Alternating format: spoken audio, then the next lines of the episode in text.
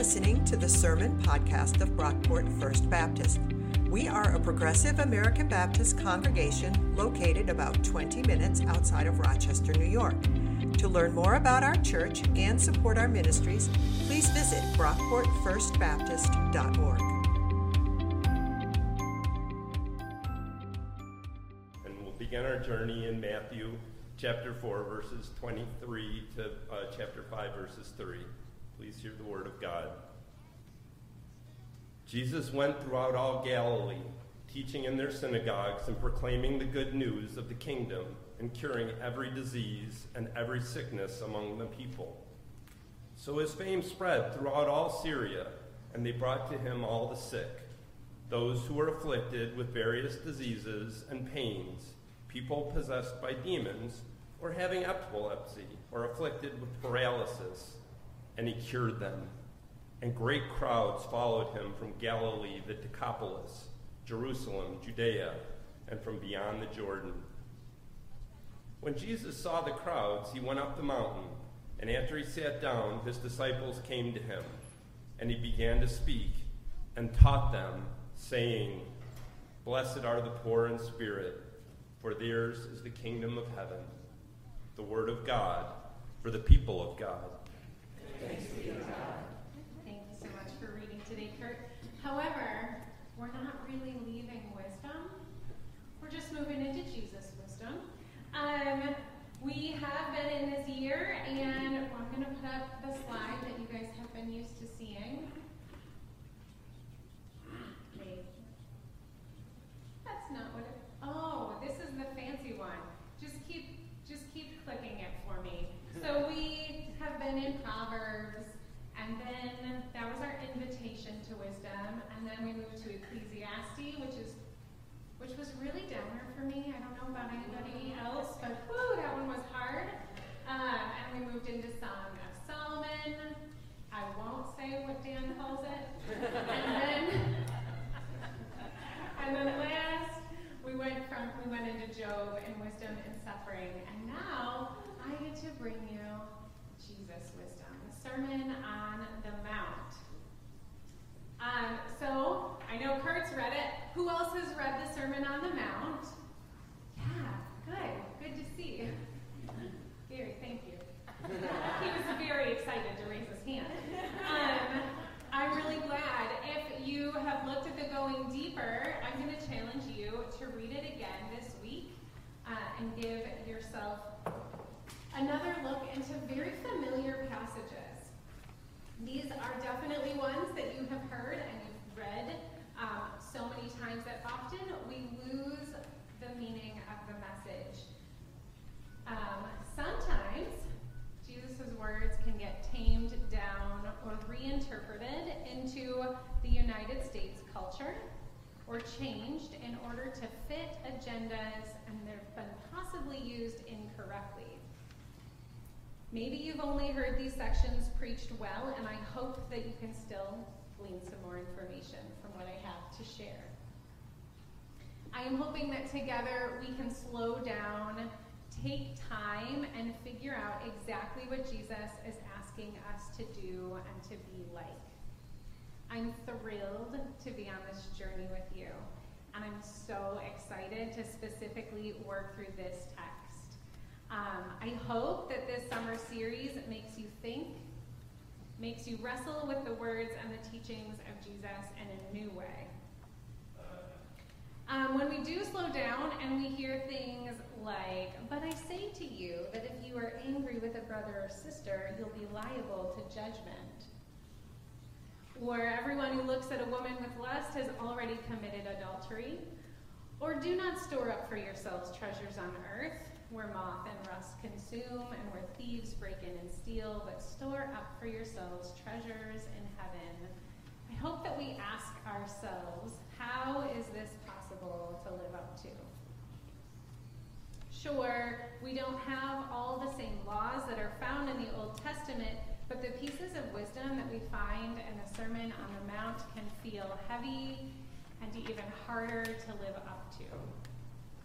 Often, especially in our culture, we find people diminishing the meaning and the words of Jesus or completely disregarding them altogether.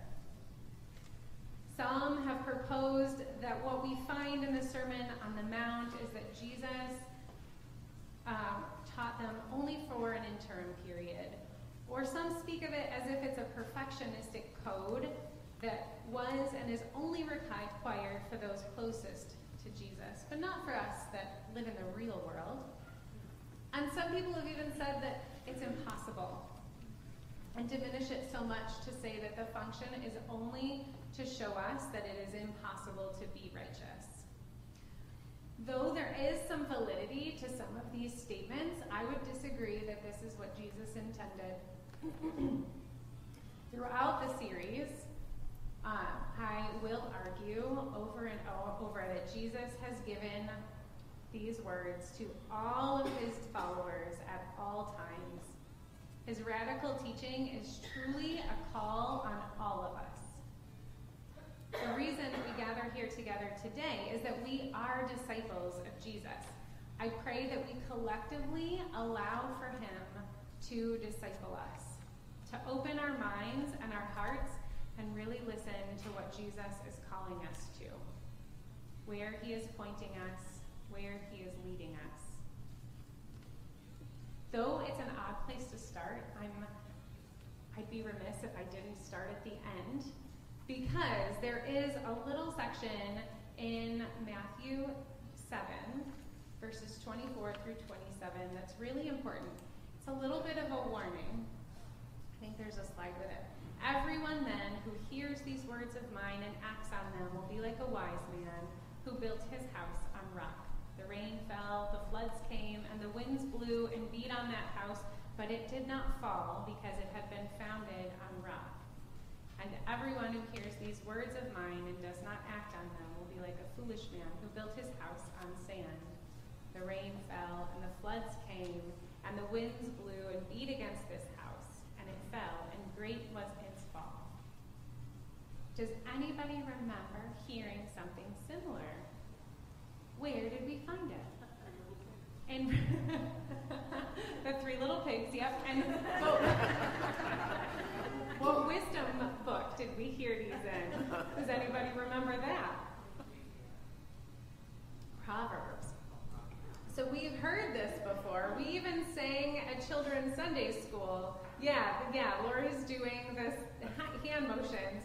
Dan made me promise that we'll sing that song again, but I don't think that we will. Um, maybe we will. I don't know yet.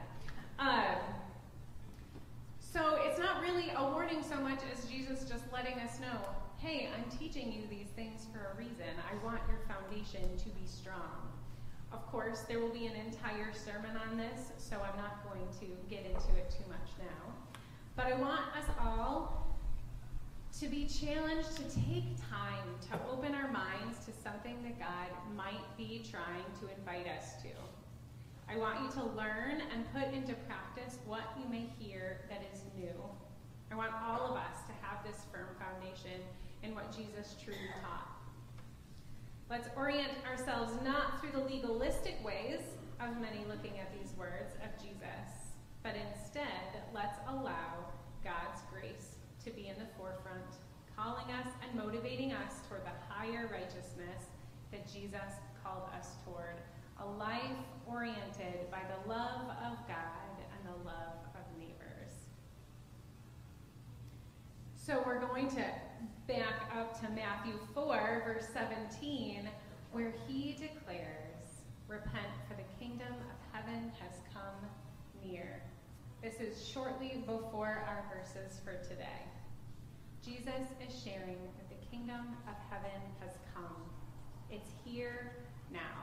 Of course, it's not fully actualized yet, but Jesus models how we see this kingdom when we may not have realized that the kingdom is here now and has been beckoning us all along.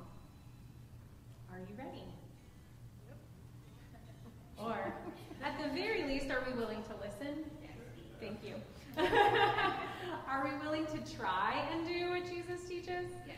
And will you join me this summer on this journey? Yes. Thank you. Oh, I love that. All right, we're going to dive in a bit, just a little, into the background and the context of this section of Matthew. We see from the beginning of our scripture verses today that Jesus is starting out on his ministry journey. He has just been baptized and was tempted in the desert for 40 days and nights. He has called Peter, Andrew, James, and John to be his first four disciples. And the crowds have already begun to follow him. We're going to reread the first part of our verse. Jesus went throughout all Galilee, teaching in their synagogues and proclaiming the good news of the kingdom and curing every disease and every sickness among the people. So his fame spread throughout all Syria, and they brought to him all the sick, those who were afflicted with various diseases and pains, people possessed by demons or having epilepsy or afflicted with paralysis, and he cured them. And great crowds followed him from Galilee, the Decapolis, Jerusalem, Judea, and from beyond the Jordan.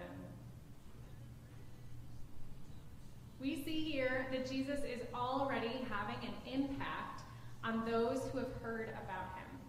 There are some very specific things here named as well demon possessed, epileptic, those who are paralyzed. These afflictions aren't just sicknesses, but they designate those who were absolute in personally, socially, and economically. Jesus jumps right out of the gate and is focusing on those who are marginalized, those who have needs that they just can't get out of easily, those who have probably struggled their entire life and have been outcast. They found hope in Jesus' ability to heal so that they got up and just started following him. They wanted to learn from God Himself. They could hear and they could see but it was different. He was speaking with a different kind of authority. Different than the rabbis they had probably learned from. There were other people who came before and after Jesus who could perform miracles, but they did not speak with the same authority. As we move on in chapter 5, verse 1, it says, When Jesus saw the crowds, he went up the mountain and after he sat down, his disciples came to him. Here we're going to stop for a moment and look at some parallels. Remember, Jesus is emerging out of Israel's history. Jesus, his teachings, his utter existence cannot be removed from the history and story of the Israelites. One of the central elements of this history is that God spoke to humans through messengers, through the prophets. Specifically, God revealed his law on the top of Mount Sinai through whom? Moses. See, it's so good. You guys know all the answers today. This mountain that Jesus is going up should remind us of Moses when he was delivered the Torah and he was able to come down and give it to Israel. Jesus is this new Moses speaking with the authority of God Himself in human form, taking time here in the Sermon on the Mount to interpret the law, to interpret Torah for those who were following Him. Just as Moses ascended a mountain, sat down, descended the mountain, and taught Torah, Jesus is doing the same thing. There are more allusions from previously in Jesus' life to Moses as well. Both had dreams connected to their birth. Both narrowly escaped as the children around them were being harmed. Both had to flee and could later return to the land. Both spent time in the wilderness. The fact that Matthew shares that Jesus taught from a mountain is no accident. Of course, we don't know if the Sermon on the Mount was really taught all at one time, or if this was just the way that Matthew decided to gather up all the nuggets of Jesus' wisdom and put them in one place. But it doesn't really affect the way that we decipher what Jesus is trying to tell us.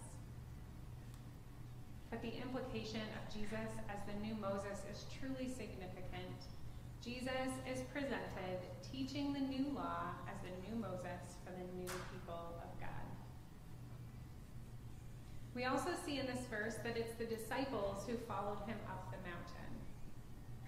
Though the Sermon on the Mount is usually pictured as this picture that's coming up next, this, um, and you have a lot of people around him, it probably was more like this next picture. So you can barely see Jesus and his few disciples at the top, and then everybody else kind of like they're trying to hear what's happening. And they probably are going to benefit from overhearing and passing it on through the crowd. Jesus is offering these wisdom sayings on how to live the way God wants, providing practical instruction to all who could hear him. I invite you to sit at the, the feet of Jesus with me. Sit here and overhear what he is asking us to do, inviting us into that deeper relationship with him, finding wisdom that might be countercultural at times, that you might feel uncomfortable, just as it did in the day that Jesus taught. To finish off our verses for today, in verse 2, we see, And he began to speak and taught them, saying, Blessed are the poor in spirit, for theirs is the kingdom of heaven. All right, this will be. Does anybody know what poor in spirit means? Humble. Humble. Any other thoughts? For Those who have given up. For those who have given up, who are like that. What was that? Unsaved. Unsaved? Not Is that what you said? Not following the leader. not following the leader. Actually, it does mean that they um, There is a piece of this that does mean humility, but it really refers to those who continuously look to God for help in the midst of their present needy state. Someone who's impoverished in some way who not only recognizes their need, but also trusts in God for full redemption. They realize that they must be faithful in the midst of oppression and also form solidarity with others in the same state, forming alliances of hope, compassion, and justice. Remember that the gospel is countercultural in its time even 2,000 years ago, and it's still countercultural today. This isn't saying that only the economically needy are blessed, because oftentimes in other translations it will just say poor instead of poor in spirit. Um, we, it's really referring to all of us who are spiritually dependent upon God. They realize we are not to be self dependent. We're not to align with the wealthy oppressors that our culture lifts up as the standard of perfection, because they are at odds with this kingdom of heaven. So, what posture should we take when presented with Jesus' wisdom and interpretation of Torah? First, I want to encourage you to be a disciple. Only you are already a disciple. You're here. You too are a follower of Jesus in some way, shape, or form. It doesn't matter if you're five sitting in here or 85 sitting in here, you are a disciple. Maybe you're just dipping your toe into this Jesus stuff, this new way of being. Maybe you have no idea what to think about it. Or maybe you've been a follower for the last 80 years. Maybe you're a seminarian or a retired pastor and you think you've got it all down. But I want to invite you into being in the posture of a disciple, down on the ground, next to the feet of Jesus as he teaches us all together. All right, so we have talked a lot about being a disciple today. I've obviously used this term a lot, um, and I want us to be thinking about that follow the leader game. But also, disciples are active listeners, asking questions, seeking clarification, raising objections, They're ready to take their teacher's comments to the next level. Look at the kids. It's way bigger than follow the leader, but it is kind of just that basic. When Jesus said, Truly I tell you, unless you change and become like children, you will never enter the kingdom of heaven.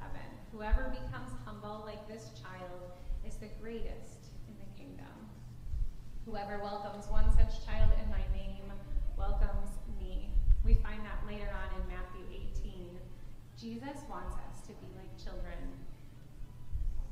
following him, listening to him, even the talking back parts that some of us parents don't always appreciate. He wants that. Um, think about the curiosity that kids just naturally have. How willing they are to have a conversation about things they have no idea about. Um, and the way that they just want to tell you everything that they've heard or learned. I love conversations especially with six and seven year olds. It's so much fun. And I want you to be thinking through what I say this summer, what I teach. Ask me questions. I might not have the answer.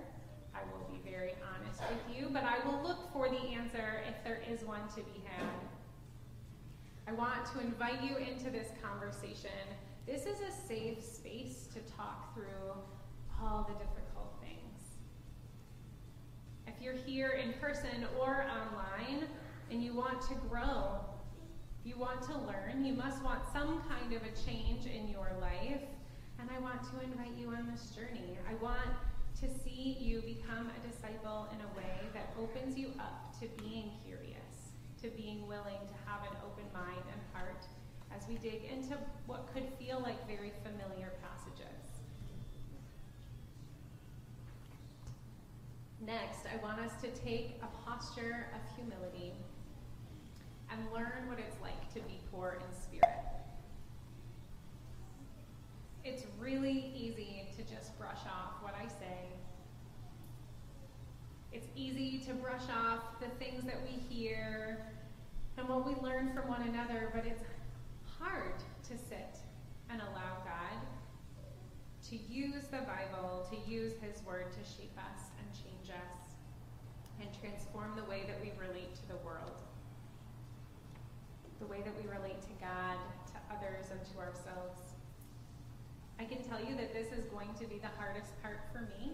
Um, I sometimes can struggle with stubbornness, right, Dad?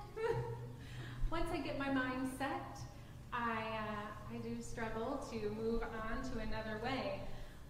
But we can't have that same mindset when we're looking at, at God's word. Though humility and poor in spirit is not quite the same thing, I do want to invite you to be both. I want you to in- invite you into a posture of being poor in spirit. If we can agree that biblical wisdom defined as how to live in God's world in God's way, this can only be acquired by those who are humbly receptive to the wisdom of what we find within the Bible A culture of wisdom trusts human observation and through intuition and prayer discerns God's intentions for this world. As we've seen so far, the wisdom texts have not really been full of do this or do that and don't do that, but really have been full of guidance, anchoring itself in God's own love of us and others. Practice this posture, this spirit of. Take time this week to pray daily. Talk to God. Maybe you've been self reliant for years and it's time to let go of some of that control. Maybe you're already in this state of being all the time, but my guess is that we all struggle to some degree with this. We are taught to pull ourselves up by our bootstraps we are taught to be self reliant, work toward financial wealth and independence. And I'm not saying that some of this isn't good when we live in the society that we do, but God kind of throws some of this out the window. God wants us to fall prostrate at the throne. He wants, God wants us to talk with them daily, to walk with them, to ask for wisdom and guidance. God is not asking to be only dependent upon ourselves, but instead to be poor in spirit, to look to them for everything. Lastly, I want us to commit to learning together. Summer can be a time where we sort of check out. We want to put down some of our regular patterns and take up some more relaxation, and I understand this desire. Uh, if you don't know, I'm also a photographer. I work a lot on the weekends. But on Sunday mornings, I'm so grateful to be here with you all that it makes it all worth it. If you're not in love with the people that are sitting around you yet, maybe you haven't spent enough time with them. I feel like every single sermon I give, I make sure to say, hey, stick around more. So it's happening again. Stick around more. Get to know these people. They're amazing. Um, we've got a lot going on. Stay today for potluck.